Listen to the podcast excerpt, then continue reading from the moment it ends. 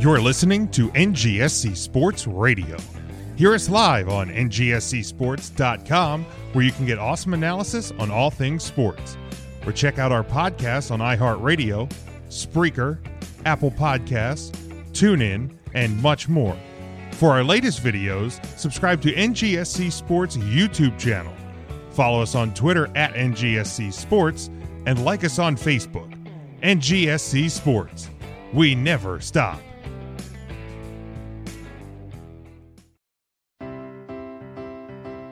Are you looking for a place to listen to your favorite music and sports? Look no further. WLSN, the Leeb Sports and Music Network, is a web based music and sports network.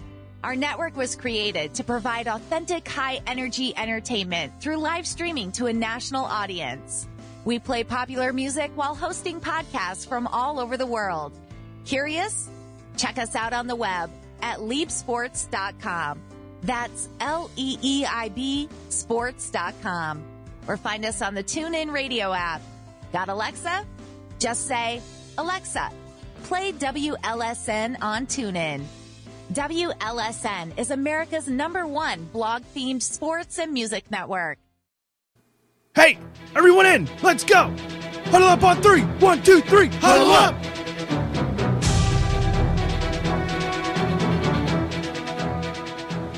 I don't want them to gain another yard. You blitz all night. And if they cross the line of scrimmage, I'm going to take every last one of you out. You make sure they remember forever the night they played the Titans. And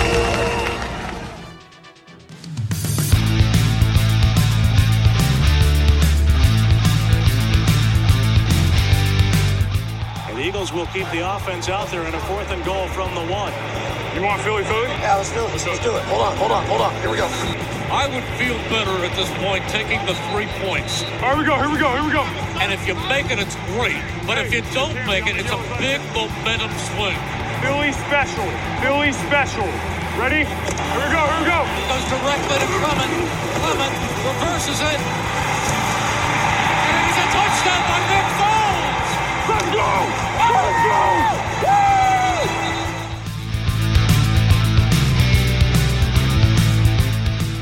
Russian three, dropping eight.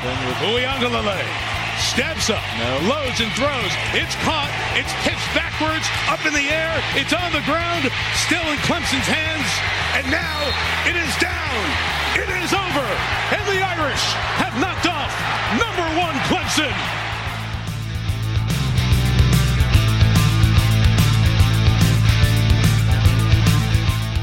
And now, welcome everyone to the Huddle Up Podcast. We did it our way, baby! We did it! We did it! We did it! Good evening, everyone. Welcome to the Huddle Up Podcast. We are back. It is a different night for us, but uh, after being completely off a week ago, we uh, we didn't want to go this week without a show. I wasn't able to do it tomorrow, and boy howdy, Kyle, didn't the sports world give us something to talk about on a Monday night? Yeah, as if you didn't miss enough stuff already. Like, hey, I know you tried your best to miss me talking trash on your intro, but EJ finally useful dunked on you instead. Don't think I didn't notice that. Where the hell is my library wing, Warden? Um, but welcome back, Kyle. Not with us uh, two weeks ago when we were on the air last, but uh, you know, sometimes real life and and other things get in the way. That is why we are here on a Monday night, and and the show will be a little bit different this week because of it. We won't actually have NFL pickums because let's be honest, NFL games are literally almost a week away. Um, we're not going to have reaction to the new college football playoff rankings because they don't come out until about 24 hours from now. So Although there'll be plenty we're talking about that could impact that, Chief. there will certainly be stuff we can talk about, and there will certainly be our thoughts on what this week's top six should look like in the college football playoff, and then you can find out how right we, right or wrong we are, uh, uh, tw- 24 hours from now when the uh, when the rankings come out. But the first topic that I was going to get to, Kyle, was a head coach leaving his school to go to another school. Oh, I'm so sorry. Oh, wait, we're not on that one. What? Yet. What an hour and a half ago, my entire sports world came a crumbling down um, as as the reports. Um, Brian Kelly is uh, leaving Notre Dame to become the new head football coach at uh, at LSU, replacing Ed Orgeron, uh, who of course we knew about midway through this season would not be returning. Um, to to say that I am like in a weird state of like shock and stunned at this point is is is really kind of um an understatement. I I really didn't think that uh, Brian Kelly was like leaving anywhere, and a, a, a week or so ago, um, in his press conference, they they asked him because I guess his name had um come up in in the USC talks, Right. and he was basically like, unless you know, he kind of gave a similar answer to what Mike Tomlin had said a few weeks ago in a, in a press conference uh, when asked about leaving Pittsburgh for USC, and basically said, you know, if somebody, unless somebody's going to write me a check for 250 million, or I forget the number that was put on it, but um, you know, I have no reason to leave here, and and per the you know the least some of the reports that are coming out is it's not quite 250 million but it's maybe about half of that is is uh, the number that's been thrown around but um, Brian Kelly out at Notre Dame uh, leaving to go to LSU what are your what are your initial thoughts Kyle Well, specific to the press conference you mentioned, what was it he said? If they're throwing names out there, they're usually looking somewhere that um, they don't want you to look as to what's actually going on. Yeah, yeah. They're throwing your names out, it's not like LSU was, you know. true Um, and and and and, and here's, it's very, it's so, it's very fascinating. Like I, I'm sure the only, I mean, listen, you're wearing your Notre Dame gear, which proves to me um, that it was laundry night. So all your non Notre Dame stuff is currently being washed, and you're stuck having to wear that and wallow in your sorrow. And for that, sir, I completely. well it's not like I'm certainly not going to wear any Cowboys blue tonight Whoa! yeah, well, I mean, listen, if you don't want to talk about Tristan Hill, I understand. Um, but um, that was a cheap shot. yeah, I, you know, I, I mean, listen, I, I, I want to do anything I can to make the shine of the blue star on top of your tree and DJ's a little brighter. Anyways, um, he actually so, sent this this uh oh, here he goes. Boom. There it is. Um, see, and I think you and I were kind of talking, well, you and EJ at least, because I stopped and said filed for content as the actual disciplined sports personality that I tend to be at times. Um, but you and EJ were waxing poetic about which one of the two is actually a better job. And I got to be honest, I'm not so certain one job is necessarily better than the, uh, than the other, except for one particular facet. And that is what more can Brian Kelly accomplish? I should learn his middle name. What can Brian Kelly accomplish anymore in his coaching career at Notre Dame? Right? The chances of him actually achieving a national championship, as both disgusting and Keith impressed. by the way Keith is the middle name Okay, so um, Brian, Mr. Brian Keith Kelly.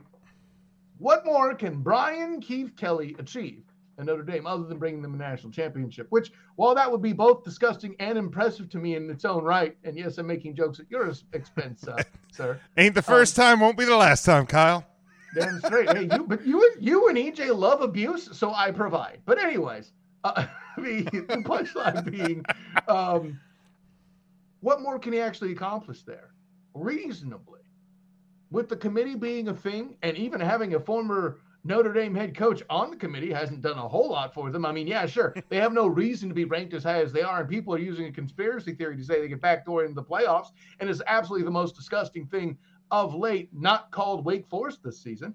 Um, but I'm, I'm letting loose, Jim. Okay, It's been weeks. Let me work. clearly Uh, Wow. hey, at least you're better than Wake Forest. I mean, I mean, there's a lot of things better than Wake Forest. no bar. Um, um, all I could think of is that is that this is a how can I do better move. And, and and as far as what more can I achieve? I mean, the man's at a particular time, and I'm pretty certain for at at, at uh, Mr. Mr. Brian Keith Kelly's age that this is going to be his final coaching job. Could be wrong. Stranger things have happened, but that's a safe assumption. And to go into a program that this time, what, three, four years ago, had the best statistical offense ever in the sport, right? Um, in college football, it makes sense for him to go there. It makes sense for him to to get an easier recruiting situation. He doesn't have to worry as much about academics and other certain things. And it's a fresh look where maybe for a year or two, they won't be calling for his head to be fired to the same extent people in Notre Dame have. Okay? True. Yeah. I mean, I, mean, I can't argue with you on that one every third every you know every third game forget third year. Hell i'm sure there were people in that game where they toppled the juggernaut known as toledo late in the game that people were going during that game. Fire brian kelly! I'm sure it happened. Oh i'm i'm i'm almost willing to guarantee it. I'm almost willing to guarantee it. And, and, and while i'm not I'm, while i'm not naive enough to think that there will always be those fans in those in those in every college football program. Hell, there's people talking about firing Gus Malzahn uh, at UCF with what he achieved in that whole situation. And, and I can name other I, so people talk about fire Saban for Christ's sake. Come on, Joe Buck yourself. It, whoa, nice. Found a way for me to like Joe Buck. Boom. Um, but uh, that's all I could think it be. It, it is because as prestige and tradition go, I mean, you could nobody really. Few programs have much uh, uh, fewer history, less his, more history than Notre Dame. They, they, they exist, but yeah. Um, but as far as recent consistent success, LSU and Notre Dame have both been to the playoff. The only difference is one has a national championship. You know, I, I think it's clear that um, Notre Dame has been to the playoff more. But is that because they were truly a better program or because it's in the SEC? And also, the, the man known as Nick uh, Saban is getting up there in years. And maybe, just maybe, just Brian Kelly's calculating just a little bit. He's doing to think he could numbers. get his program where he'd like, yeah, exactly. Get his program where he would like, or maybe he's just looking at his contract. Hell, I don't know. I mean, it's but, probably there's, there's probably a mix of both there, Kyle. Like, let's be honest, it's it's we, have talked about smart dude. We've talked about it how many times over the course of the years. College football is a business. Oh, yeah, first and yeah, foremost, yeah. it's a business, and you know Brian Kelly made a business decision 11 years ago, 12 years ago, when he went from Cincinnati to Notre Dame, and he's doing the same thing today. Mm-hmm. You know, 100. percent You know, and, and and like like I said, shocked, stunned. I, I truly thought he would retire at Notre Dame. 60 years old. I know that's not necessarily old when you look at Saban and you look at some other coaches around the country that, that are older. Um, and, and in the NFL, but like you know, it, it just seemed like it, that he was going to re- remain there. You had you kind of had a, a, a succession built in whether it was, you know, there was reports of Tommy Rees, and then you bring in Marcus Freeman a year ago as your defensive coordinator, kind of look like he's going to be the guy, you know, a couple years from now that's going to take over that program. Um, and, and I mean, now you're in this weird thing where there's reports that, you know, there's already discussions that they're going to promote Marcus Freeman now. There's mm. some reports that Marcus Freeman is going with Brian Kelly to LSU. Mm-hmm. Um, that's probably more likely, frankly. You know, and and or do you try and bring it? Because that's the next question: is is where does Notre Dame go from here? Obviously, now I mean USC off the board, LSU off the board. Um, the the two biggest programs with uh, with uh, vacancies right now are Notre Dame and Oklahoma. Um, Florida. Florida as well. I did forget about Florida. Well, so, Oklahoma, yeah, Oklahoma with um, with uh, Lincoln Riley recently leaving that, as you mentioned, for USC. Yeah. And depending, listen, if you want to believe the conspiracy theorist, rookie volunteer head coach Josh Heupel being talked about for the Oklahoma job in speculation, and who knows, it would be truly a Scott Frost thing to do to get started at a program and then jump to your home state. And then the, the the college from which um, Frost went left Heupel left to go to Tennessee, and now he could do the same thing that Frost did to UCF, and just oh my gosh, there's so many circles. Surely, um, yeah, but I mean, the, the, you know, there's some of the talks already that um, that Luke oh, Fickell should could, we should we count Miami as a big job? By the way, I should No. ask. I, No. I'm not. no, not not anymore. No. Hell no. um, you know, so you know, and there, there, there's the talk of of you know, are they going to look towards uh, Luke Fickell at Cincinnati for to replace Brian Kelly? Which hell, the last time Notre Dame hired a guy from Cincinnati when they were coming off of an undefeated season, it worked out okay for the Irish in the long run. So are you saying that the team in Cincinnati has a history with coaches whose loyalty is a little bit fickle? Thank you. um you know and, and and here's the thing like I, i'm like i said i'm stunned like i'm in shock i'm uh, there's a degree of anger at the world uh, right now. But like i'm not like i've already seen like some notre dame fans that are like do we ever thank this guy again? Look this house will always be a brian kelly house. This house will always love brian kelly. He took over a program that for the better part of 15 years was 500 or better in the post Lou Holtz world. And not only did he come in and turn the program around, stabilize the program, but he turned them back into a yes, there was one season BCS national championship where they had no business being there, but they got there, and then they turned them into a, a multi time college football playoff team. And and, and like I like I said, that was look. I'm not denying that Notre Dame had no business in that BCS national title game. That's that's more that's less for you and more for one of your favorite fans, and I'll leave it at that.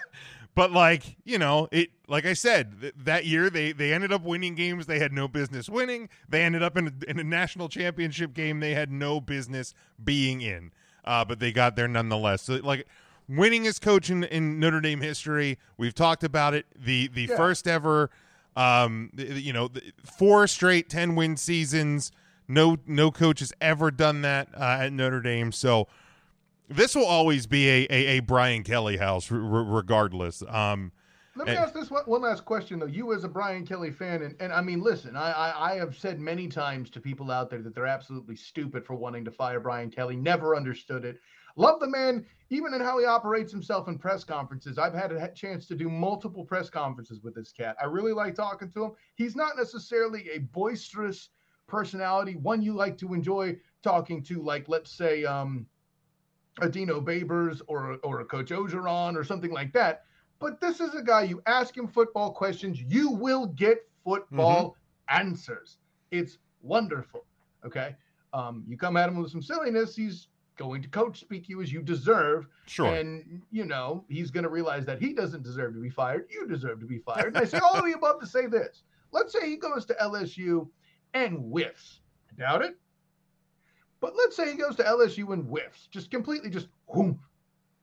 What's the worst? What's the downside? Where's the actual risk here? If he fails, oh well, I guess I'll still just retire the winningest coach in Notre Dame expletive deleted history.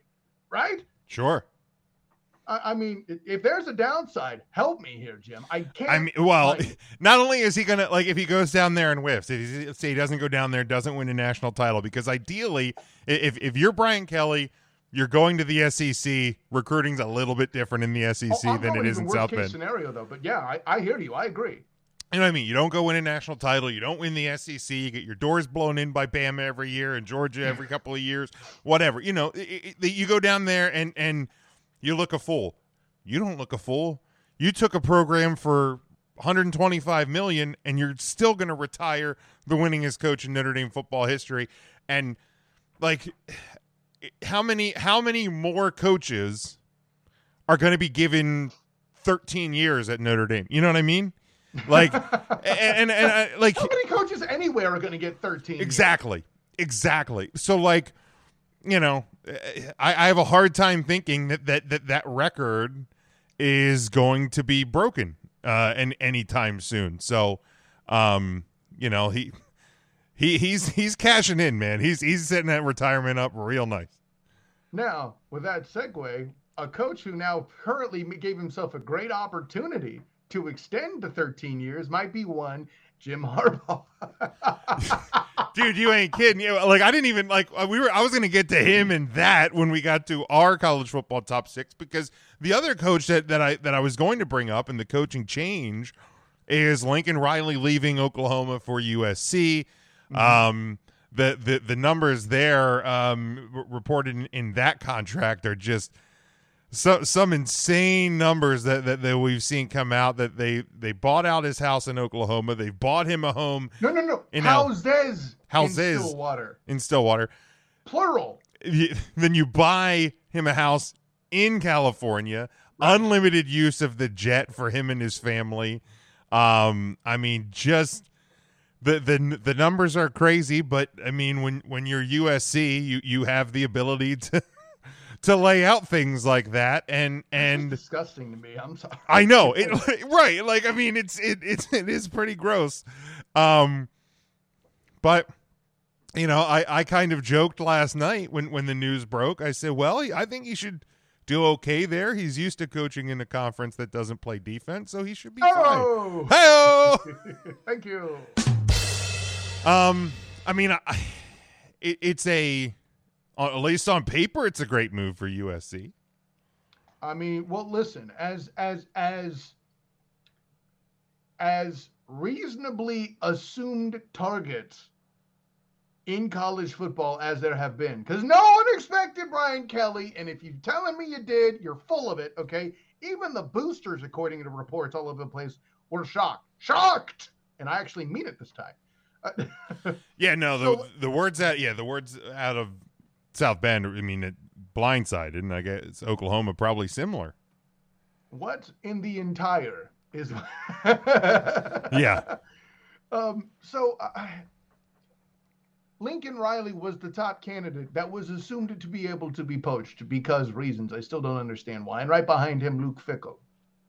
But um, or yeah, because I think we're looking less and less at uh Notre or excuse me, um Notre Dame uh, Penn State's guy because his name comes up all the damn. Well, time. he just got extended for ten years because yeah, so why? Franklin's out of it, right? um, but, Which good job, Penn State. Ten years of seven and five. Good work. Well. Uh, that that's a separate conversation. Yeah, that's, that's that that's an that's another episode. yeah, that's that's what happens when you try to pl- uh, play college football in the Northeast. It is what it is. But um, you gotta like what they did, but I hate seeing. As much as I am a guy who thinks that college players should not be paid to play, name, image, and likeness, I love it. Please. Absolutely, I'm I'm with you on that one. But should not be paid to play. It is absolutely disgusting that an institution of alleged hired learning, I know boosters, whatever, shut up. Right, right. Um, is buying multiple houses over and above millions of dollars, and the layman doesn't actually know how much jet fuel costs. I don't either. I just hmm. remember, I just remember. Um, oh gosh, I'm I'm losing his name. Um, Tim. How am I doing this? I'm gonna I'm gonna hate myself later. But um, the um, the um, the butler and Clue. Anyways, the punchline the only way I know how much jet fuel costs is because he uses in a Russian accent in the movie Congo, Congo 55,000. Tim Curry. Tim Curry. How did I blow that? Um, Tim Curry saying $55,000. I can't do Russian very well. I have a lot of voice talent. That is not my house. But the punchline is that's a lot of effing money. Yes. Sure, it's nothing compared to millions. But when you're using it un- un- uh, uh, uh, un- unlimitedly, and hey, over the next 13 years, how much can he rack up? Oh, wait, this isn't Brian Kelly. Sorry. Um, but um, no, I, I, I think it's obviously it's the hire. I mean, please let's let's also note for the house purchases at uh, purchases for the two houses in Stillwater that they offered half a million over ask. It's, it's insane. like allegedly. Right, right. I mean, yeah, that that is allegedly, but still, I mean, would it and would it shock you? That's the other question. Like, would it surprise you in the business of college football. That's getting bigger and bigger and more bombastic and more bombastic with every year and every yeah, kinda. Yeah, kinda. Um, because my one of my favorite platitudes is that no one got rich cutting checks. But damn. but I, I mean, and maybe I don't know. Maybe USC will with this hire. Um, one could only hope, man. Damn it. But I mean, I I, I think for them, um, you know, Well, they they, they want to be in the top of their conference discussion, and and I think this hire can at least get them there. Does it get them to a national title? Does it get them to playoffs? That'll remain to be seen. But I I, I think at least it, it immediately because Conference favorite. right like USC. It's not that they're void of talent; they were void of coaching, and and, and Um, yeah. you know, and and I, you know they've at least balanced that out. And defense. I mean, Well, sure, no. but it's the Pac-12. I, I mean, it's, the other thing, you know, something else I just thought of too. Like, it's a good look that they're trying to do something to rebuild their program and their image, but it's a bad look for USC. Didn't they just have a whole thing, a whole scandal academically about kids buying grades essentially? And now you're going to pull this horse manure? well, What the? God. again, if if there's if there's a, dirty industry in this country, uh, college football is is among is among them. Yeah, but Um, to be honest, like this is grosser than anything I've heard of in the South, and that should tell you something. Yeah, no, it's it's it's wild, man, and and like I think that's the crazy part. It's is is I think it only gets it only gets wilder from here, right? I mean, like it just I, I don't see how it how it settles more, but um, let's transition to to things on the field, things that that relate to this season. Um, college football playoff. The the new rankings, of course, will come out tomorrow night. But as we've been doing on this show, um, since even before the first official rankings over a month ago came out, um, we've been giving our our top six. Um, so I will start with mine. Um, and I know you're going to give me shit for this, um, but I tweeted Saturday, and I'm not going to make myself out to be a liar. I'm people are probably going to think I'm nuts. My number six, Notre Dame. They- they- They're they're they're out of the picture. This is the one that's probably going to get the reaction. My number five, Alabama. I don't think Alabama's a top four football team right now. This weekend they're going to find their way out of it anyway, so it's irrelevant. My number four, Oklahoma State. That's the part that made me laugh. I'm sorry. My number four, Oklahoma State. My number three, Cincinnati. My number two, obviously coming off the big win at home this past weekend, the Michigan Wolverines. My number one, as it's been all year. No surprise here, the Georgia Bulldogs. Kyle, your top six. You know, I- I, I didn't hear you say Oklahoma State. Did you say Oklahoma State? They're my number four. Okay, that is a. I In re- in reality, when the rankings come out tomorrow, Bama will at worst be four. Let's be honest. At I worst, mean- they'll be four. you know, and that's that's what they've set up. Like, you, first of all, you wanted Jim Nyes for Auburn to lose that game. You truly did. Can I tell you why? Why did I want Auburn to lose that game? Because if Auburn won that game and somehow, it probably wouldn't happen, but if somehow Nick Saban did something very Nick Saban and beat Georgia in the conference championship, please tell me how it is acceptable to keep both Georgia and Alabama out. Well, I don't think Georgia would be kept out. And I So what you're saying in that scenario is that you would keep out the conference champion of the SEC. You wanted Auburn to lose that game. Fair. Period. Full stop. fair. Now, and again, I maintain that we are left at the committee's devices, sir, when it comes to what happens in the SEC championship game. Because if that game's still close, Alabama's still on the table. Which Okay? I won't necessarily get into the argument on that. What what I will say is watching Alabama, especially over the final month of the year, I don't see a scenario where the game this Saturday is close. I think Georgia is going to maul Alabama, we'll get to that. Hey, I didn't see a scenario other than the Iron, Iron Bowl and division uh, and division games are weird or whatever you want to say. Whatever conference EJ games, says. You know, and I'm not saying the F word. And- At any rate, um, no. yeah, I'm pretty sure he's in like he's in like a chat or a comment somewhere going, "It's frisky. The word is frisky." You know, I gotta find like a Fri- Friskies commercial to put on the soundboard. you better listen. You better get in talks with the cat food company pronto, chief. Okay? no. Um. So, anyways, please remember there is a time. Now it seems like the ancient past. Um, I forget the year precisely, but TCU had beaten their opponent 50 points was the def- uh, was the differential. Now back then, of course, the Big 12 didn't have a conference championship game yet, so that was really the big factor. But they had beaten their opponent by 50 and were undefeated, and somehow were left out as poll ranked conference champions. Okay. Enough about that. Anything's possible. Blah blah blah. Oh yeah, Cincinnati's not safe. Let's let's uh, let's also remember their strength of schedule is still craptacular, and somehow or another, if the committee drops Notre Dame's rank because of their recent coaching change, that hurts Cincinnati. Jesus, I didn't even think about that. Which There, I guess you can't necessarily put it past them. I have been telling you for weeks. Granted, like I want to talk to you off the air about having a segment tracking the things that I've gotten right and I've got and, and I've gotten wrong. Because we track it for EJ, we won't have the first one. But but you know, it- it- That is a disgusting act. so but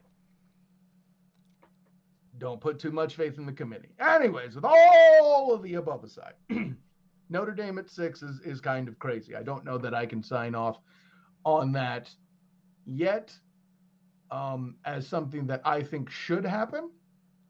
Um, but by the same token, if we're putting Michigan in the top four today and Ohio State lost to them,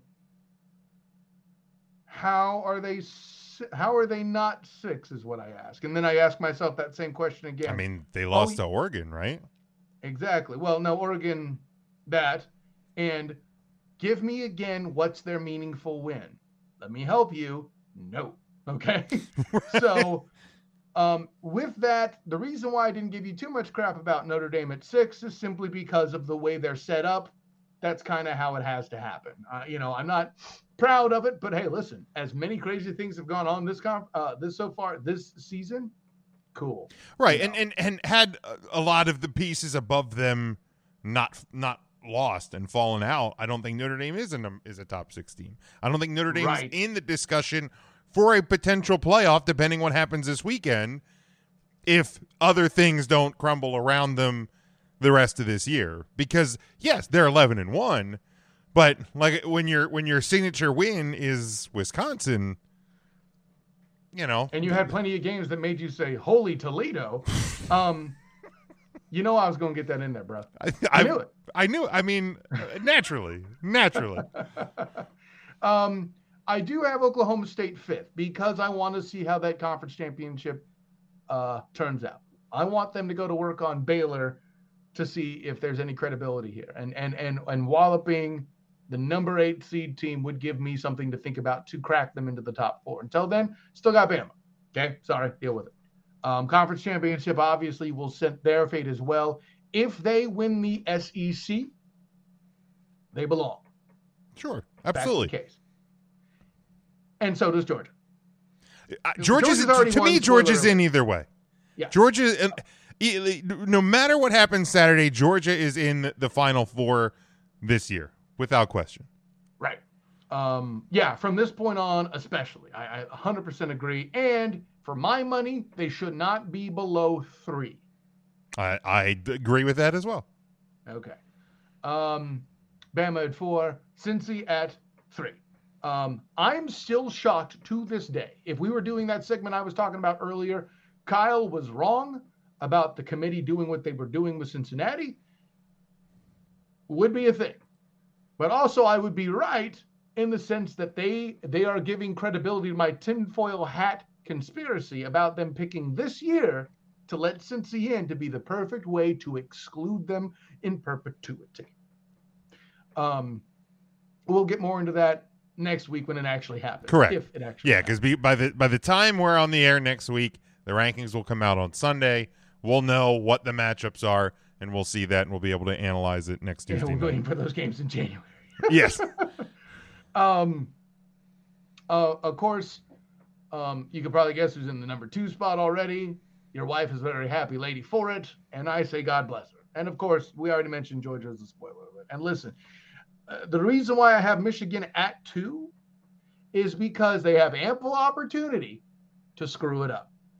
There's a lot of teams that have gotten to number two and became number two later on. Not Certainly. mention any names, Iowa. I'll say there's a team Michigan's playing this weekend that that was once number two. you know and what i'm prepared for is that if iowa does win um, that they'll be in the playoff because the chairman is their ad No. anyways um, that's my top six Um, before we get to this weekend slate of games, um, you know there was there was three the three biggest games in college football this weekend. Obviously, Michigan defeating Ohio of which State. there were many by the way There was. Um, Michigan defeating Ohio State, Oklahoma State defeating Oklahoma, and Wow, yeah. Alabama surviving in uh, in the new overtime format uh, against Auburn. Um, to you, Kyle, which game taught us more, and about whom did it teach us more? oklahoma state period okay, Okay. the and, and granted if you think i am influenced by the biggest mullet in the nation so be it it's a wonderful thing to behold and i say god bless it but nobody outside of still Come after me! I am I am over 40, just saying. Um I'm a man! I'm 40! ah, such a great clip. Anyways, Classic. um the belief in that team and they're actually playing some defense. Figure that out. Huh? They are the the over under number on the uh, the Big Twelve title game, which we'll get here momentarily, um, surprised me. And when I look back at their game earlier this season, it may not be as surprising as you think. Hmm.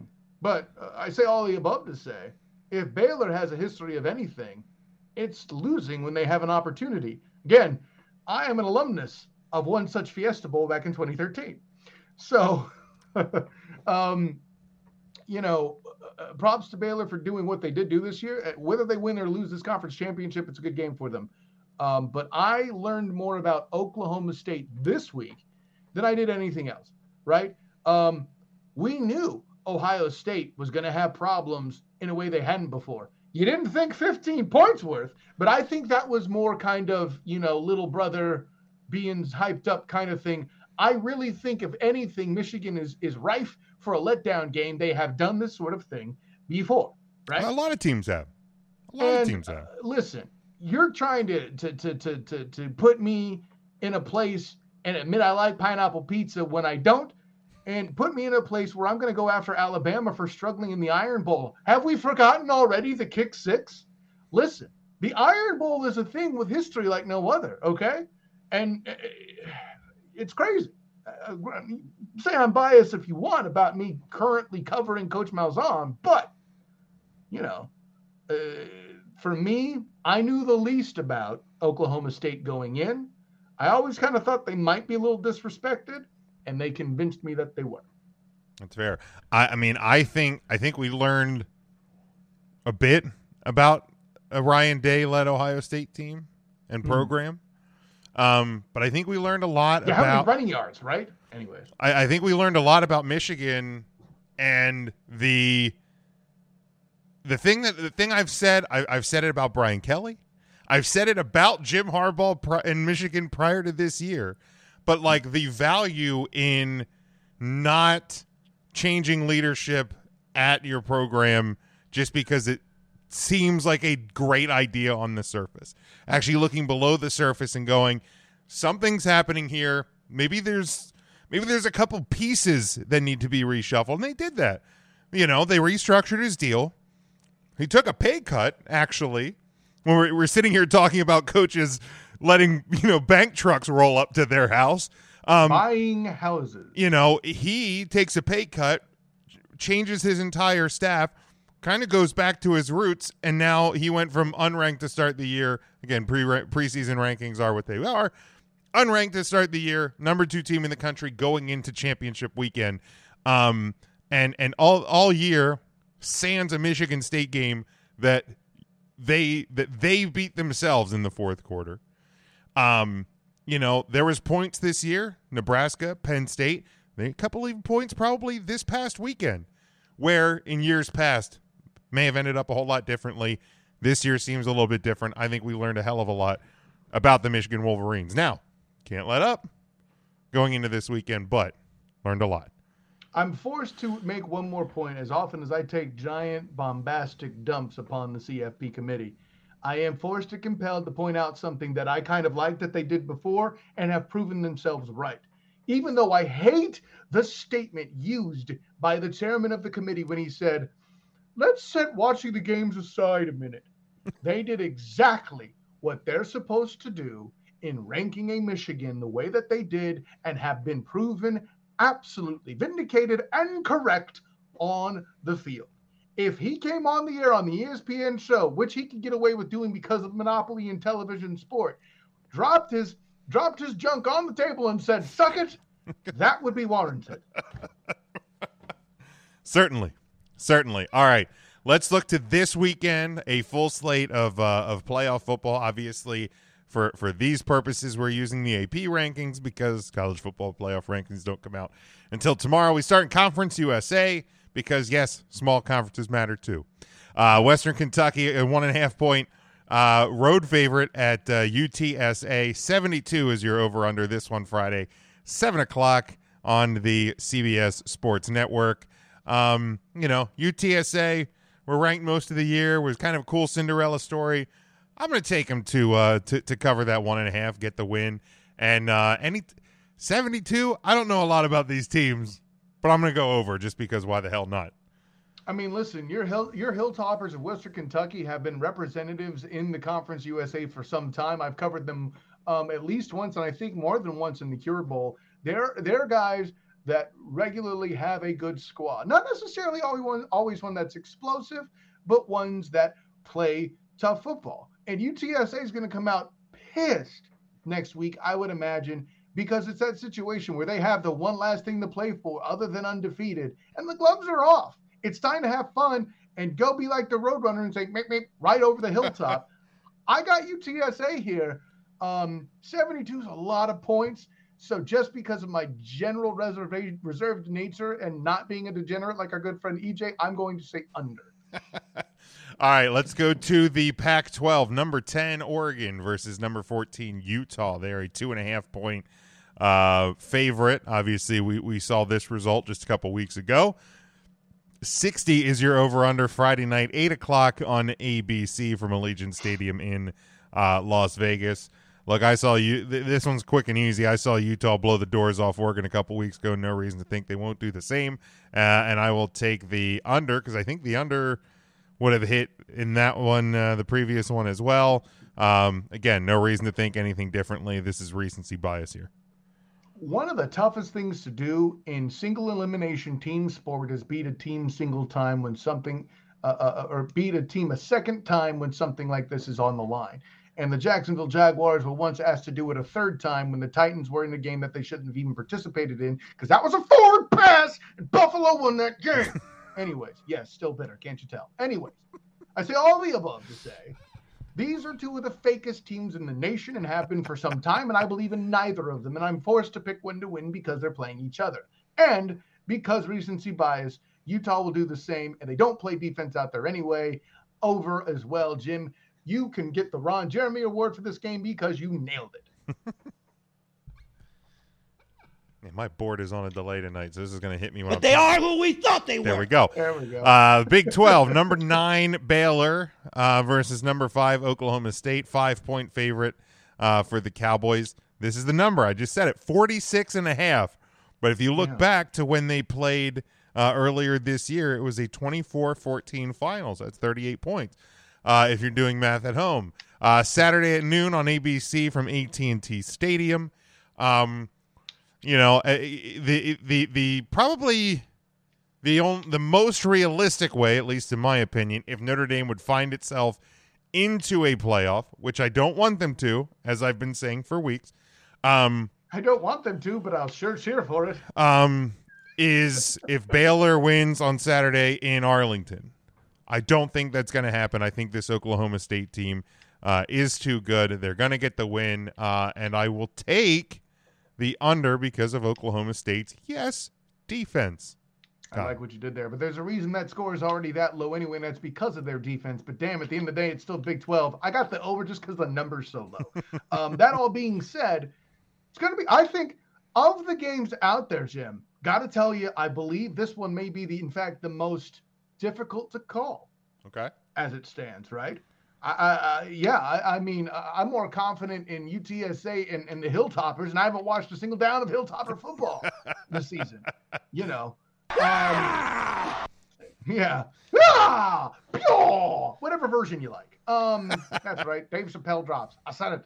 Um, yeah, but for me, I, you know, I'll, I will unleash my bias. The mullet will prevail. All right. Uh, then we go to the MAC. Kent State is a three point favorite uh, versus Northern Illinois. 72 and a half is your over under number on this one. Saturday at noon on ESPN from Ford Field. Um, I'll take Kent State. I'll take the favorite. I'll go under. I already went over 72 points on one pick. I'm not going to do it on a second one.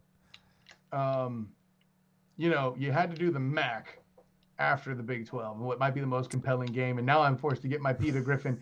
Who the hell cares? Um, but that being said, I'm going to go Northern Illinois just to make it interesting and say that uh, and give Jim an opportunity. Oh my God! Who the hell cares? Oh snap! I knew I had it. I just had to find it. That's what she said. Anyway, so I. Uh, I think so. That's um, what she said. No, yeah, I. uh At the end of the day, I'm going to pick Northern Illinois just to make something compelling, so Jim can say I was right, or you were. No, Jim would say of himself, "I was right," even though he's so often saying that I was right. So meta. Uh, Mountain West, Utah State at number 19, San Diego State, six and a half point uh, favorite, home favorite in this one. This one at San Diego State, 50 and a half. Saturday, 3 o'clock on Fox. Um, uh, why don't we have a fun, have an upset here? I'll go Utah State uh, to cover and win, and I'll go over 50 and a half. That's adorable. Um, I got San Diego State because simply Utah State gives me nothing to believe in. And Jim just wanted to take my example and be humble.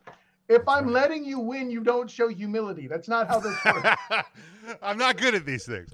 Um, all right, Sun Sun Belt, uh, Appalachian State minus th- uh, they're a three point uh, road favorite at number 20.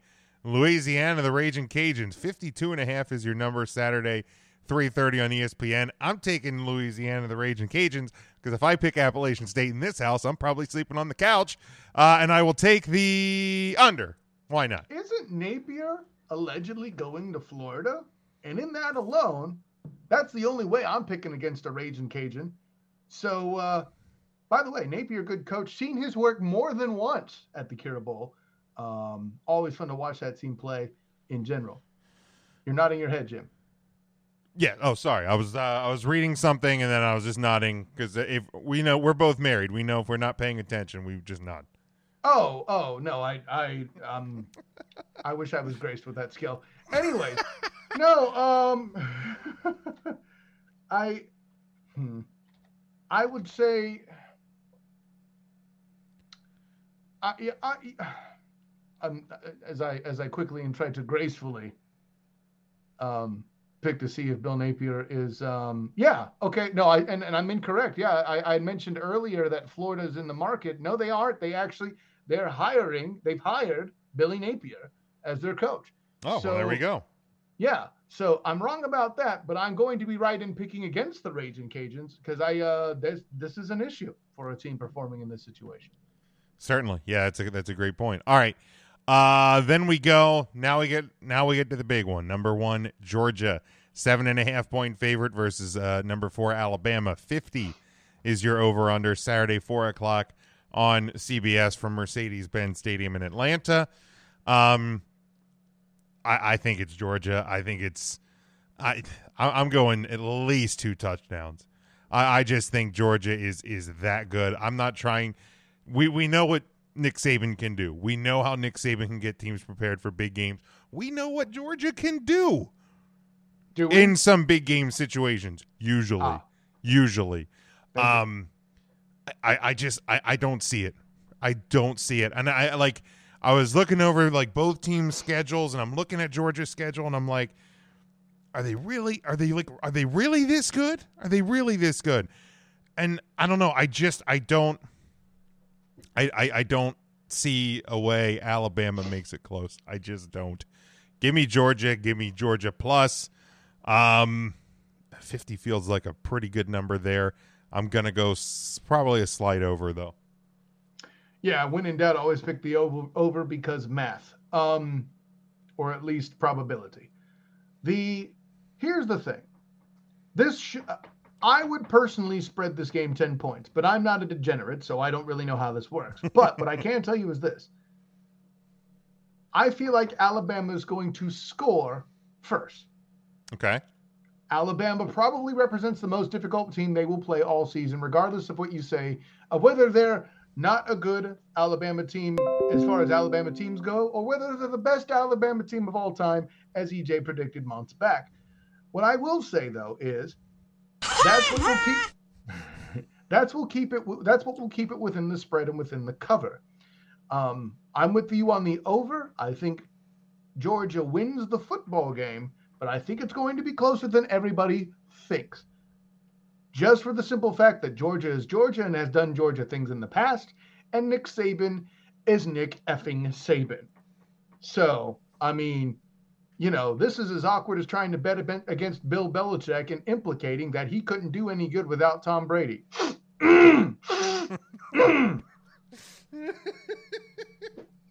it's my quarterback. no, that's EJ's quarterback. That is EJ's quarterback. Um, all right. The AAC, number 16, Houston at number three. Cincinnati, a 10 point, 10 and a half point home favorite. Uh, 54 is your over under. Four o'clock uh, on ABC. Um, so this is what it comes down to. You know, I, I when when Cincinnati beat Notre Dame, I said the the path is there with, with with all the craziness that had already begun in college football by that point. And dear God, it got even crazier over the last month and a half of the season. Um, but I said all Cincinnati has to do is do their job. With everything that was getting crazy, I thought all they have to do is do their job. And here they are. I don't think I don't think there's a chance in hell they slip up this weekend.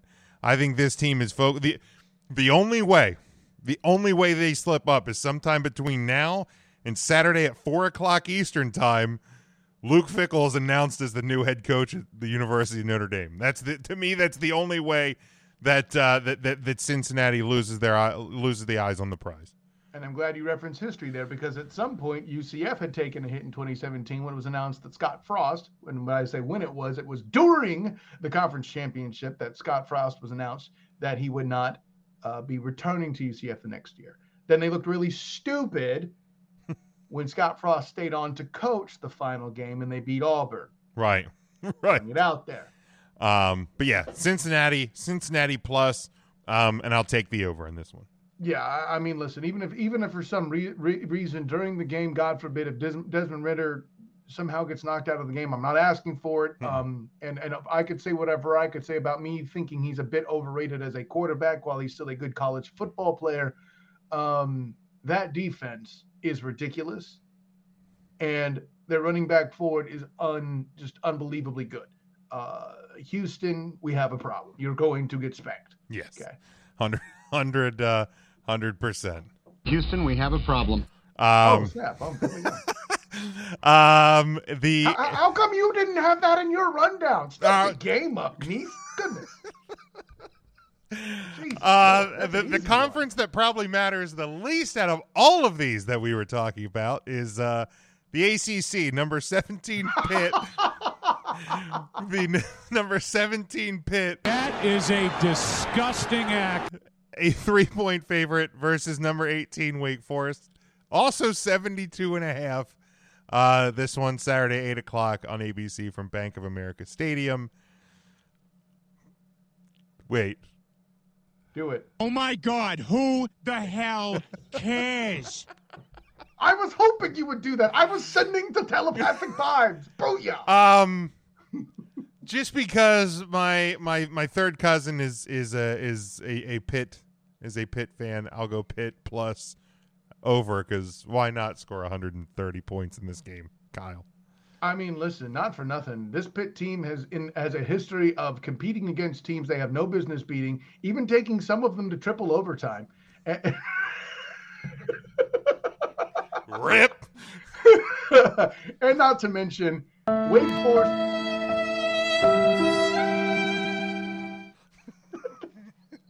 I don't know what just happened. Um, Wake Forest is about to get woke. I said it and go broke. Uh, Pitt's gonna win this one. I don't think it's gonna be too too close. Um, and for those of us who don't care, this is not the game I'm watching. Uh, yeah. The, if we're talking about games this Saturday at eight o'clock Eastern time, uh, Pitt Wake Forest ain't being on the TV. I'm gonna tell you that right now, um, because we'll be watching the Big Ten championship game.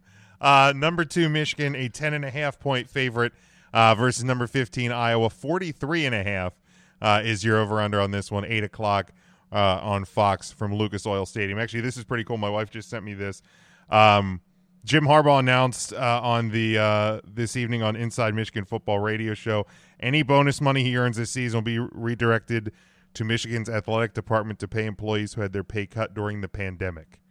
Oh, Um, snap. That could be upwards of uh, three point four seven five million dollars. So, well, like she she sends me this text, I just see like a Harbaugh. I'm like, did, Notre Dame hire Oh, Jim? oh God! I'm like, did did Notre Dame hire Jim Harbaugh? Like, You should be so effing lucky. my God, like I'd be I'd be scared. leave, leave out, leave out for a minute. Leave out for a minute the football implications, the peace and unity that could take place in your house with the former Michigan coach coaching Oh your no, Fighting no, Irish. no, no! I don't think it'd be. I don't think it'd be good. So Um, much for wishful thinking. Damn it. but uh, you know, certainly there should be no no surprise by this. I'm, I'm taking Michigan. I'm taking Michigan plus. Really, there should be no reason why the Michigan Wolverines should not win this weekend. If we're if we're just if we're being honest, th- th- there should be no reason. I'm not saying it's impossible. I'm not saying that crazier things haven't happened in college football, but more Michigan than think more Michigan things than that have happened. Sure. It should not happen. I'm not predicting it to happen. Michigan plus I'm 43 and a half. Uh, Michigan scored how many points this weekend against Iowa State? I'm going to go over just because I think Michigan could score more than 40 points against Iowa. But Michigan So, plus. James- So James, Yes. this is Doctor Evil.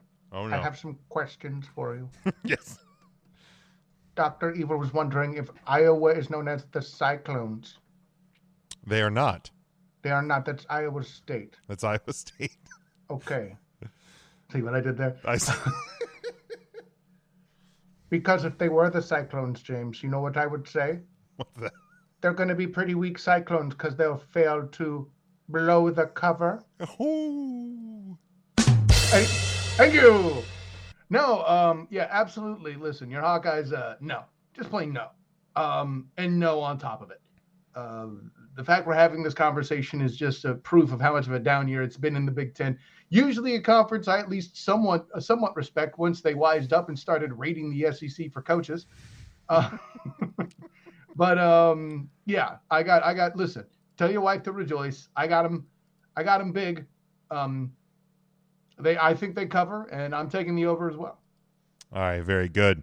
Uh, now we go to the National Football League. Um, we've been talking about coaches already enough tonight um, with, with with college football. So, um, you know, when when it be, this time of year, people start talking about you know, playoff scenarios and and Playoff? Uh, I, I do have that on here. Uh, playoffs? Don't talk about playoffs. You kidding me? Playoffs? oh, you Um, the whole thing. I like it. you know, playoff scenarios and and MVP and things like that, and all, all fair discussions. But um, you know, I I thought a, a- another part of the discussion that uh, inevitably comes up, and there's to me, there's no reason to bring it up in college football because I think. The, the man in blue should should without question be be the, the the the coach of the year in college football. But um, looking at the NFL, I feel like there's to me anyway there's there's there's three options to pick from as we're sitting here uh, uh, closing out week number 12 um cliff kingsbury. Um i would put jim harbaugh on the list and i would put bill belichick on the list. No love for anybody in Cincinnati? oh that's a good point see this Yeah. is why you're You here kyle You hated on Cincinnati all damn season, almost the way that EJ hates on the 49ers, which in this case this year I can see on hating on the 49ers. You were trying to force feed me the Bears weeks ago when you were trying to shut down the Chiefs. And what did I tell you, Jim?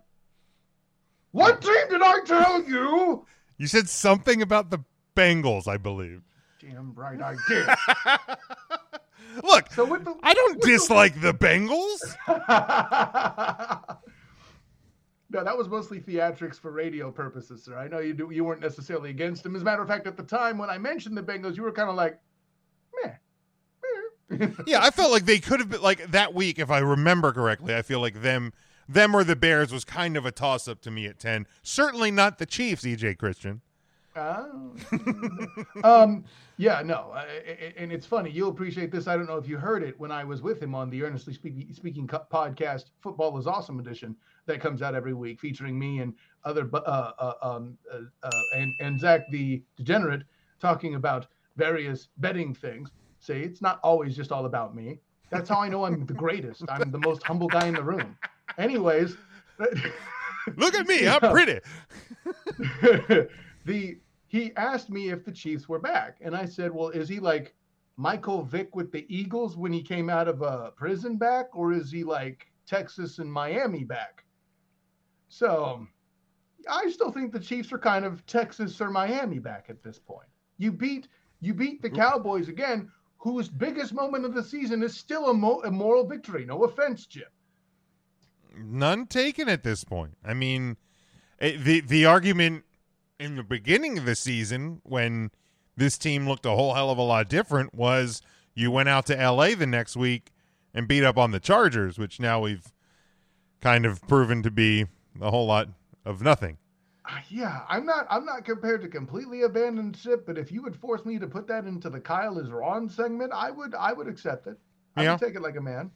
You know, and and you know, it's yeah, are the do the Chiefs look better than they did a month ago? Sure.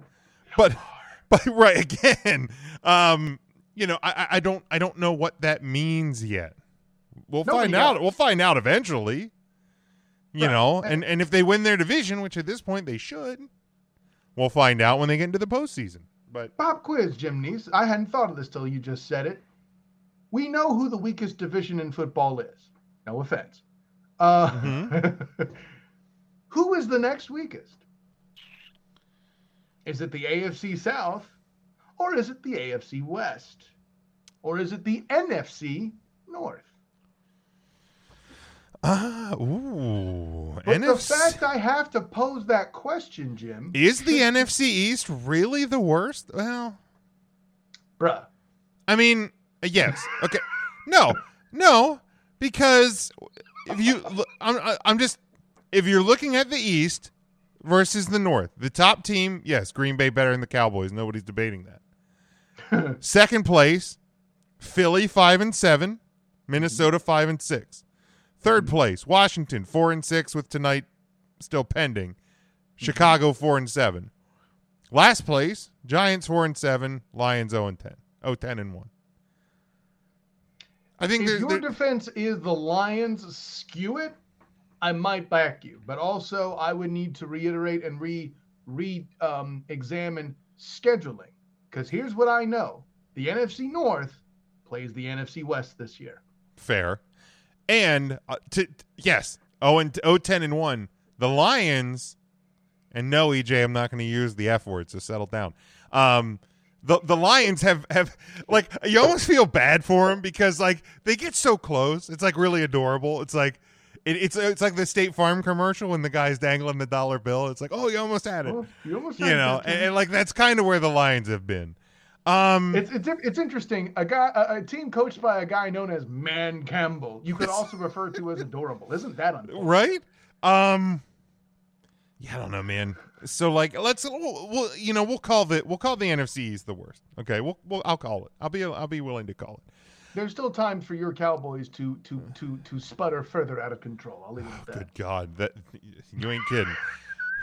like, who would have thought that I would have been thanking the New York Giants for potentially saving our season? But, um, man, the second worst, yeah, the, the AFC South. You got Tennessee eight and four, Indy six and six, and then you got two two and nine teams. The West, now Who, but also the AFC South plays the NFC West. fair. Um, the AFC West. Now, all teams in the AFC West are above five hundred. Right. But that's an ugly 500. Look at the like seven and four, AFC six and five, six and five, six and five. The AFC East and the NFC no AFC because they I know I- I know they played the Jets the that the that the Broncos played the Jets they also played the Jags. I'm trying to remember the schedule quickly off the top of my head. If there's no, the Chiefs do not come to Jacksonville, so no, that's not something that happened. Okay, so that means the AFC East is the division that's the counterpart that they're playing in the West. So that means the Chiefs have had games against the Jets, or will have games against the Jets and the Bills as well, right? Correct. Um, yeah. So I mean, Oh the- yeah, in Miami, right? yeah. I mean, like the, the East isn't great, but but they- they're not that bad. If I went for a second worst con- division, I, I would probably still go with the AFC South overall. Because Tennessee's Tennessee's fraudulent as hell. We've seen that now. Yeah. Um, but to the point, um, coach of the year, like a a bad loss to Carolina aside, I, I think what what Kingsbury's doing with Arizona in that division and with injuries and you know all the different things that come up. I mean, you lost you lost to the Packers by 3 and you lost, you know, you had that bad loss to the Panthers, but otherwise, you know, you, you're you're going through a challenging division, a, a, a tough schedule, um, you know, and and yeah, I mean, you're you're doing it, and so to me, you know, Kingsbury, to me, has to be co- the coach of the year at this point. Um, I, I think I think a close number two, though, is is is arguably the, the best coach we've ever seen in, in Bill Belichick. What he's doing with the Patriots this year, um, and, and with a rookie quarterback and everything, um, is is fantastic. Yeah, I mean, like Belichick's got to be in the convo. King, Kingsbury's got to be in the combo. I'm not prepared to rule out what's gone on with um, Cincy or even Baltimore yet, Correct. right? Um, say what you will. And by the way, Lamar Jackson's still the MVP, though, despite what some people on this panel might think. Yeah, he threw three interceptions and still threw the pass that decided that football game. Oh, I'm just saying. my my text last night wasn't saying that Lamar Jackson should not be Oh, the MVP, but but EJ, I think what last week on his football is awesome said it was Lamar Jackson with a bullet, and I'm like, Jonathan Taylor would like a word. That's all Yeah, I'm Jonathan saying. Taylor's Like it, it's it's not a lock. That was my only point. Um, and Jonathan Taylor is the best conversation there, right? Too. Which, like, by the way, if somehow the Colts, they won't, but if somehow the Colts fight their way way back into it and win that division somehow, because who knows, the the the Titans could continue to plummet, right? Do do do do, do we not have? Um, is it Frank Reich there? I keep trying to Yeah, remember. Frank Reich's still there, How do we have Frank Reich winning his second Coach of the Year? Possibly? possibly. And I mean, the so the Colts have the Texans this week, then a bye, then it gets a little rough. You you come out of a bye playing New England and Arizona. So if they get through that, If they get through that and, and end up winning the division, that's that's that's a Frank Frank Reich would like a word. Frank Reich has entered the chat. Yeah, Absolutely. Um, so I, I I like that we're having the conversation and that we're lining up scenarios and and and paths to glory. That I'm reminding you that um, uh, the Bengals deserve more respect than you continually give them with your snubbing. Stefanski, not Stefanski. I'm sorry, that's Cleveland's guy. Um, but like, there's much more going on in the. I'll put it this way: there's much more going on in the AFC North than the Browns and anything Stefanski's doing, right? You know. I, I, I think you got to give John, John Harbaugh a shot with all the injuries, with the wacky year. Like, honestly, and, and I know that um, uh, the Ravens have had missteps and lost games that perhaps they shouldn't have. right? Correct. But A, who hasn't? And B, I could argue, generally speaking, the Bengals, excuse me, the Ravens haven't looked that bad doing it. Now, Zac Taylor has a loss to the Jets. It's already going to be beaten over the head against me. I get it. Also has an overtime game against Aaron, A- Aaron Charlotte Rodgers. So I think those two kind of cancel, right? It's Fair. like you mentioned a bad game against the Panthers with Kingsbury. I think trashing McVay and the Rams and possibly showing the rest of the league how to do it, it should be put in his credit to balance that out. Right? That's fair. Absolutely. Um, and and bad, there's always going to be a bad game somewhere. Very very rarely d- does it, you know does a team go undefeated in a regular season or even one loss in a regular season. Bad games are going to happen. You can't overreact to bad games. I- I- It's it's it's it's irrelevant, especially in an NFL season the way this one Yes. is going You can't overreact to bad games. Ernest. And you also if you also have to pick up on trends like the Kansas City Chiefs when they're not that good. Ernest. Um, all Well, right. And, and another one that still kind of throws me off, Ernest, is the Niners winning twice in dominating fashion.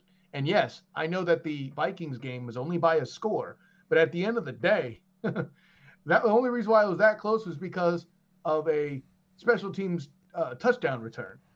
So there's that.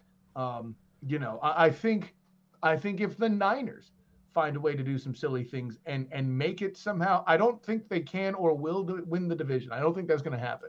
Yeah, I think But- I think the Cardinals are are you know, I mean, yes, mathematically it's not locked up, but um if you're coming out of a late season bye healthy with that team, I, I think I have a hard time seeing them losing their grip.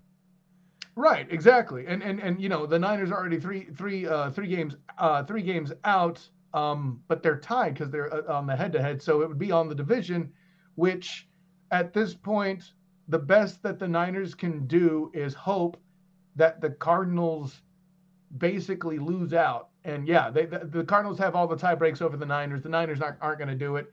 And it's looking pretty damn bad for the Rams now, too, frankly. I mean, they're two games down and are, and again, are in trouble in all things tiebreaker. Well, let's So, let, let's let's look at that because that's kind of the last, you know, that's kind of the last thing I was looking at is, is we're, we're getting to this point of the season where, um, theoretically speaking, anyhow, um, things should start to become clearer, and we should start to kind of see, okay, these are the teams that are definitely in, these are the teams that should get in, and these are the teams that are fighting for the last scrap. So let's start in the NFC because we're already kind of there to begin with, and so I, I've I've broken it up this way. That there's obviously the teams that are the current division leaders.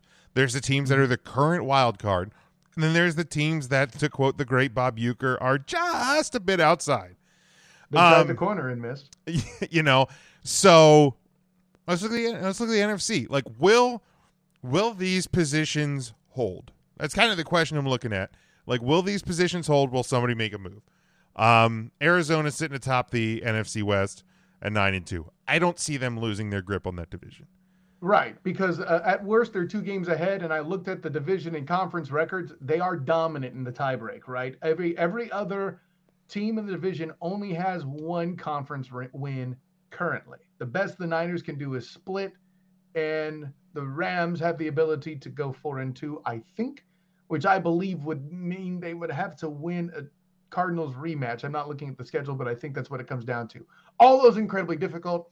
I've had the Cardinals locked up for a few weeks now when I saw Colt effing McCoy, which, by the way, when you were breaking down why Cliff Kingsbury was a Coach of the Year candidate, you didn't need that preamble. As awesome as it was, and as the uh, as much as the audience liked listening to it, you could have just said Colt McCoy and moved on. exactly. You know. Um, Green Bay Packers nine and three, top the NFC North. The, the easy lock. Minnesota not catching them. They're what three games behind.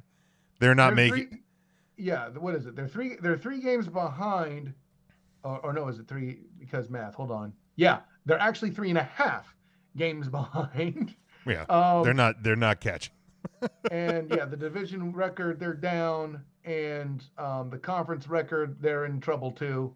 Um, yeah, the the Packers have as many conference wins as the Vikings currently have conference games played. Yeah. So yeah, it's a big no uh, from them, dog. So um, yeah, and, and I think honestly, I mentioned we, we EJ and I last week mentioned that this game was wicked important for the Niners and the Vikings, and the Niners prevailed, and it's hurting the Vikings really bad. I'm Absolutely. pretty sure not only did the Packers uh, seal their fate in winning that division, um, I think the Vikings are pretty hurting for the playoffs based on tiebreakers. Uh, I mean they're they're currently in the wild card, but we'll get there. Um, Buccaneers eight and three, sitting atop the NFC South. Looking at it, Falcons are the next closest at five and six. The Saints are at five and six and had Taysom Hill taking starting reps this week. Um, you know the the the Bucks have been beat up. They haven't quite looked as dominant as we expected them to. Um, but uh, Gronk is back and looked like Gronk this week. Uh, the defense looked a little bit better. Um, you would expect Antonio Brown back by the playoffs. Buccaneers aren't losing this spot. I can answer. I can say this everything you just said by asking one question, Jim. Who's the second best quarterback in the NFC South currently? Is it Matt Ryan? Is it? yeah, Andrew. Even as a Vikings fan, uh, knows the Vikings are not uh, catching up to Green Bay. um, yeah, I, uh, is is there even a second best quarterback in the NFC South? I think that's Ooh, that's even more harsh. That, that, that's the real question. it's either Siemian or Hill or Ian Book. Hell, let's throw him into the mix. and side note, the correct pronunciation is fraud cons. The fraud cons, yes. Fraud. Cons. Um, and uh, Cam Newton going to go into overtime against the Jacksonville Jaguars. Cam week. Newton told us he was back, and then he was back on the bench this week. So it's just. Oh, hey, hey. I'm sorry. Um, all right, NFC East, Dallas Cowboys seven and four. Um, thank you, New York Giants. Um, for for keeping the Eagles three games behind. Um, as bad as the Cowboys are, right now, as bad as the COVID situation is with the Dallas Cowboys right now. Um, Mike McCarthy out this week um, with COVID. Um, I, I, I, just the Cowboys. The, the, the difference in their two schedules basically is the Cowboys play the Cardinals once, so there's a loss. Um, that still puts you two games up because the rest of it I think is divisional matchups like the Eagles have. I, I just don't think there's enough there for the Eagles um, to make the ground to win the division. So I'm going to say Dallas holds. I think your four division leaders in the NFC hold. Um, the four divisions in the NFC hold yes, mostly because the South is a garbage division. Mm-hmm. Oh look, Tom Brady taking advantage of a crappy division. We've never seen that before. But Belichick's not the reason.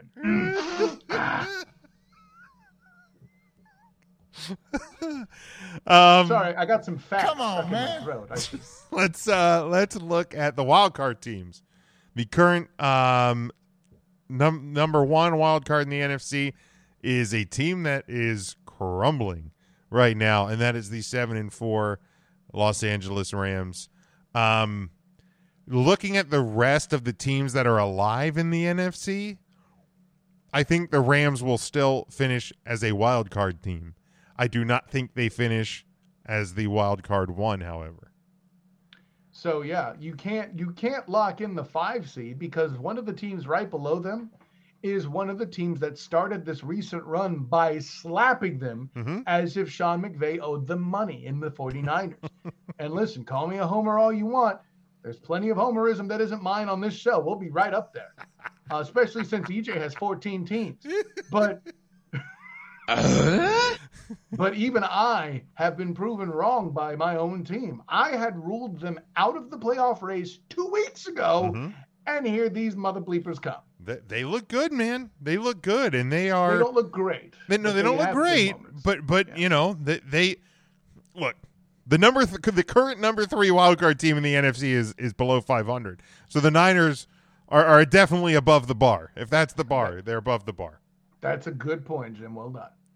Um, so I'm going to say that you know, uh, no surprise there. I think the Niners hold a wild card spot. I think they probably move up potentially to it to uh, the the wild card one spot. Um, then let's look at the five and six Minnesota Vikings.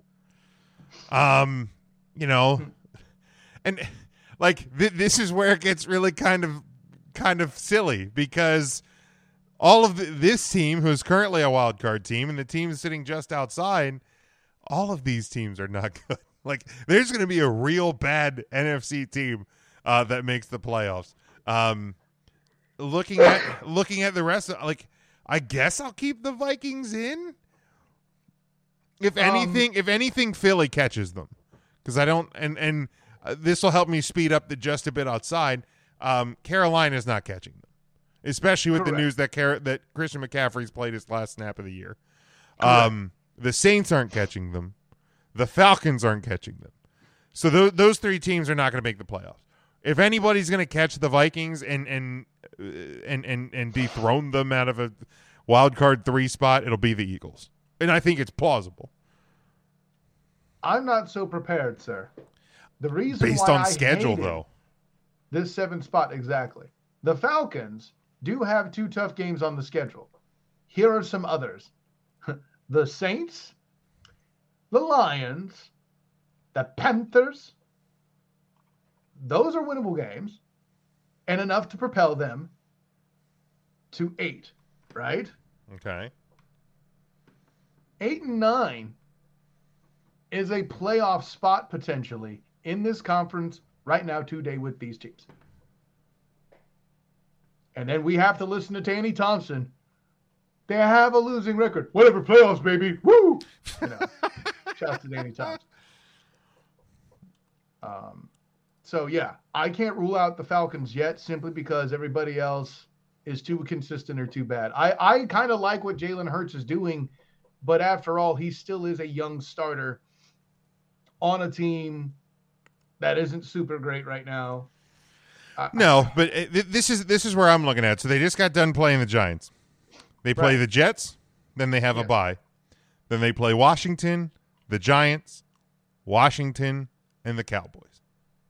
I heard a bunch of losable games there. I also heard a bunch of winnable games. Well, that's because it's in your division. Correct.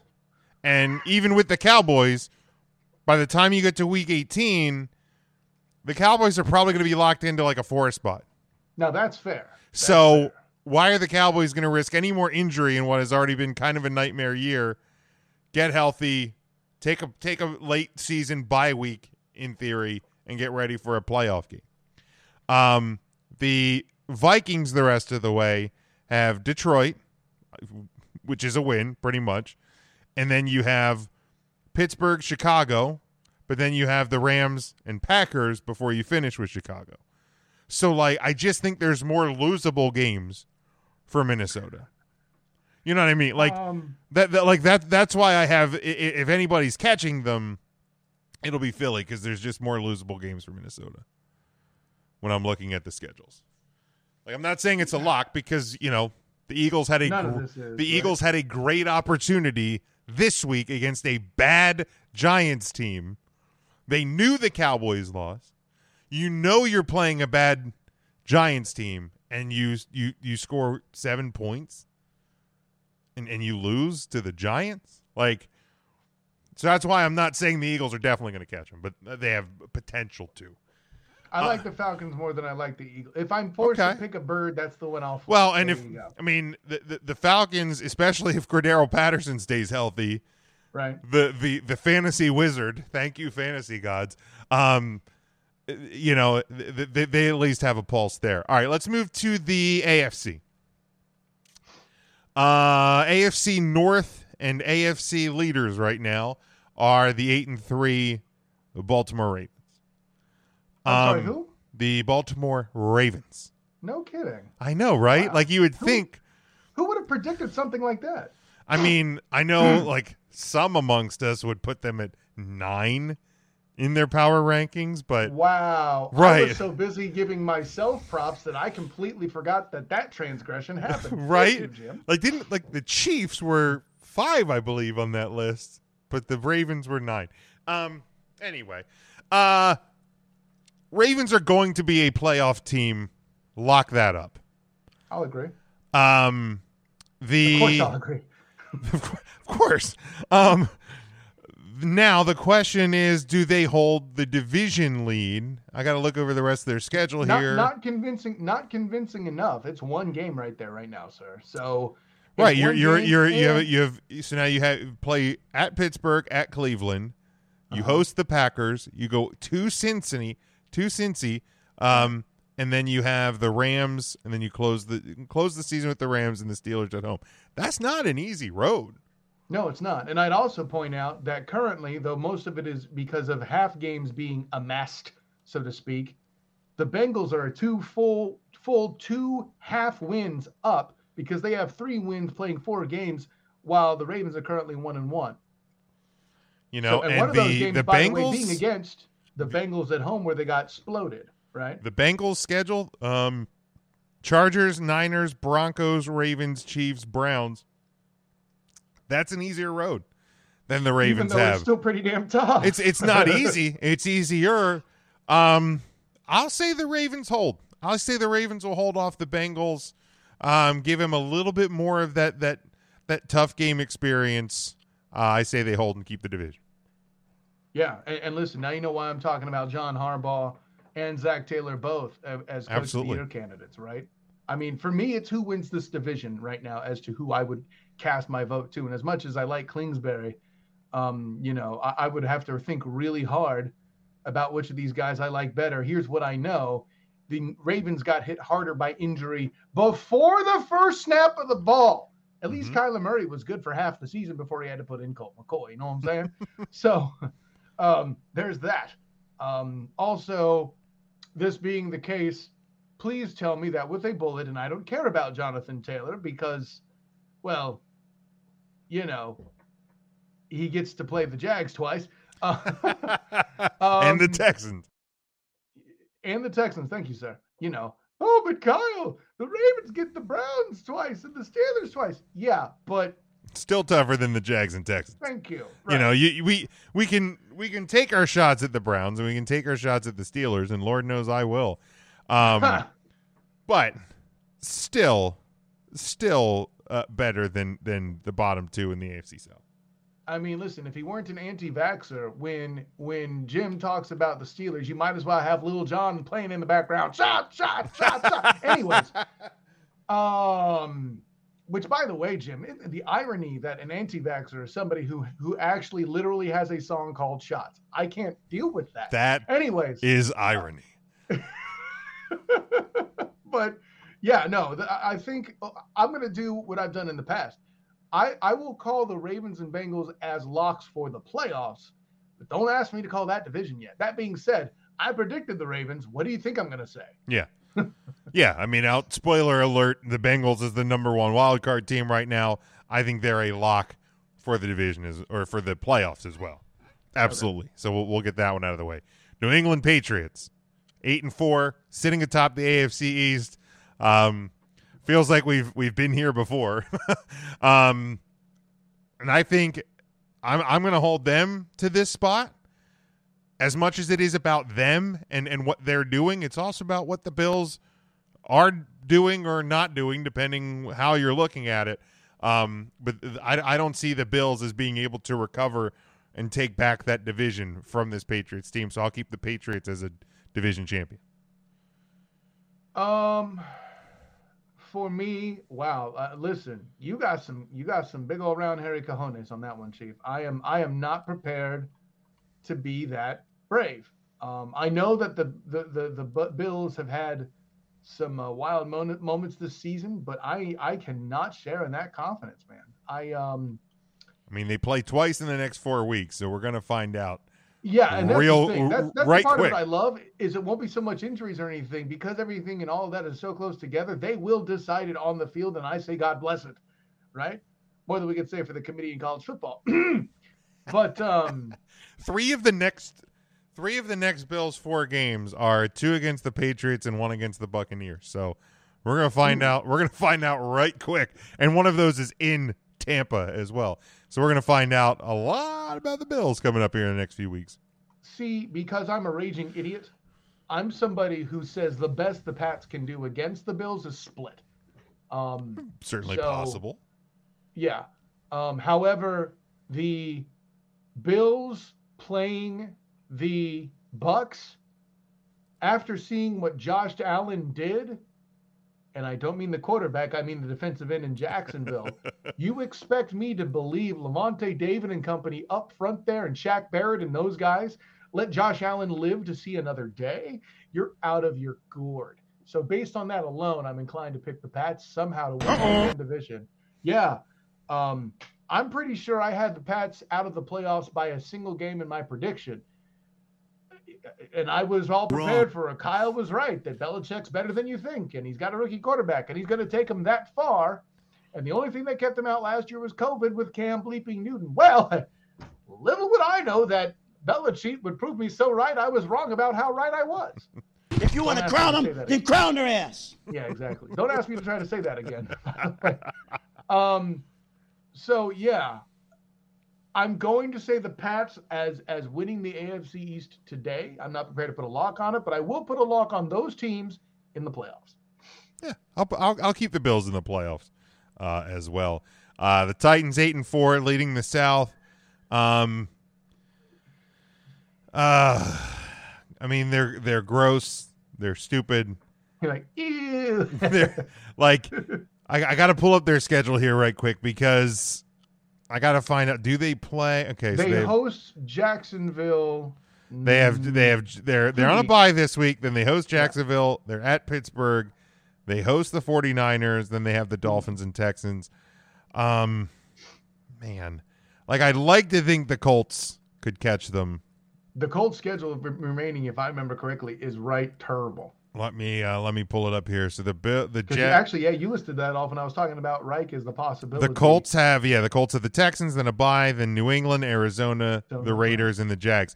Um, yeah, I, do I, I? I won't put a lock on it, but but I'm I'm pretty certain the Titans are going to hold it hold it off here. Listen, I predicted I when I was writing the AFC South preview for the three point conversion.com, I predicted that the Titans would win and that they would do so by I believe it was two games, finishing with 11 wins. I'm looking pretty good so far. There you go.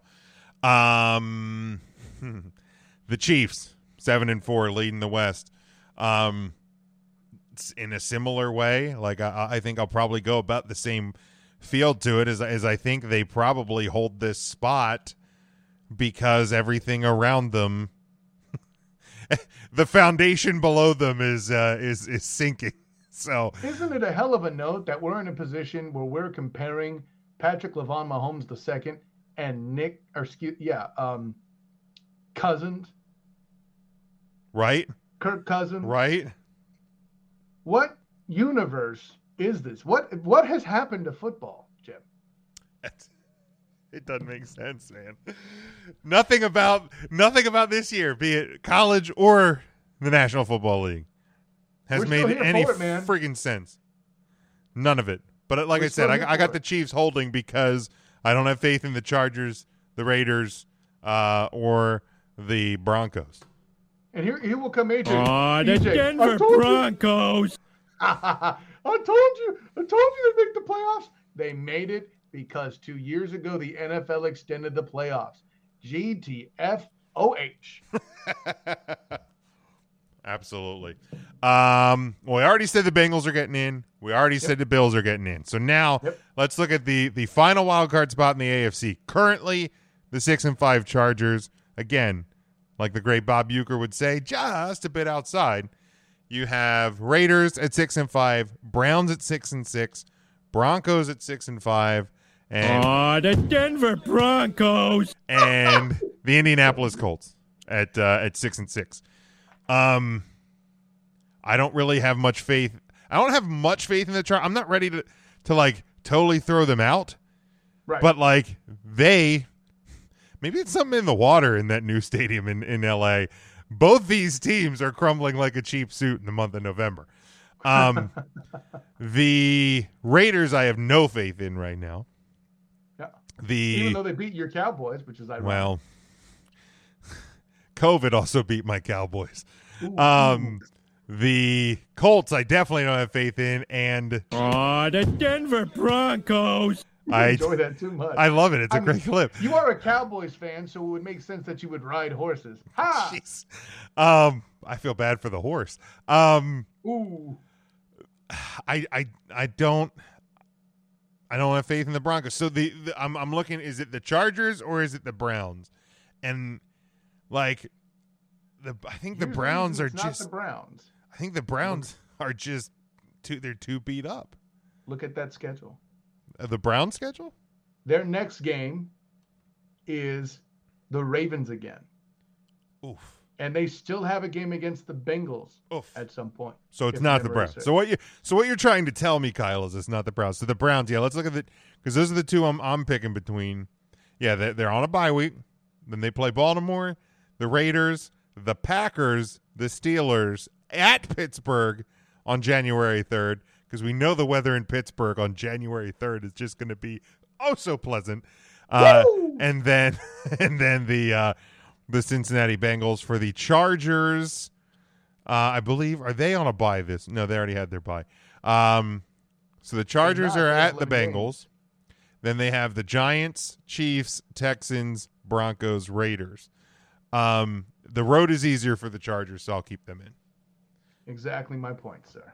And oh, by the way, the Chargers have Justin Herbert, not Maker Bayfield. Okay. And it's not even that they have Maker Bayfield; it's the fact that you have how bad. Okay, Here we go. How bad is Case Keenum? If you have a Baker Mayfield whose body is literally crumbling from the inside and the outside, and the Browns coaching staff is like, "No, nah, he, he's a, he's still our better option." Oh no, I don't think that's what happened at all. No, no, no. I think they we're a run first team anyway, and if we put if we don't put Baker out there, the press and the Colin Cowherds of the world are absolutely lose their mind. I think there are outside forces that pressured that. That was not a football decision. Well, that's true. That is true. I I I, I agree with that. Unfortunately, there's, um, you know, there there's there's a lot of that that happens as well. So you you're probably right there. Ooh, that'd be gross. I just saw somebody question if Matt Rhule should be the new coach at Notre Dame. God damn it, that would be awful. Please don't. Like, why? why would why would you do that? Why would the world even put that out there for me? I don't understand why that's that awful. Oh wait, yeah, I do. Yeah, you do. Yeah, we do. Um, anything else to add, Kyle? Um, everything's gonna be okay, Jim. I love you, and um, the helmets will still be gold, no matter how much darkness there is on the schedule. That is true. That is true. the worst part is, so like, I was already looking at the start of next season and dreading it because Notre Dame travels to the Horseshoe to start next year.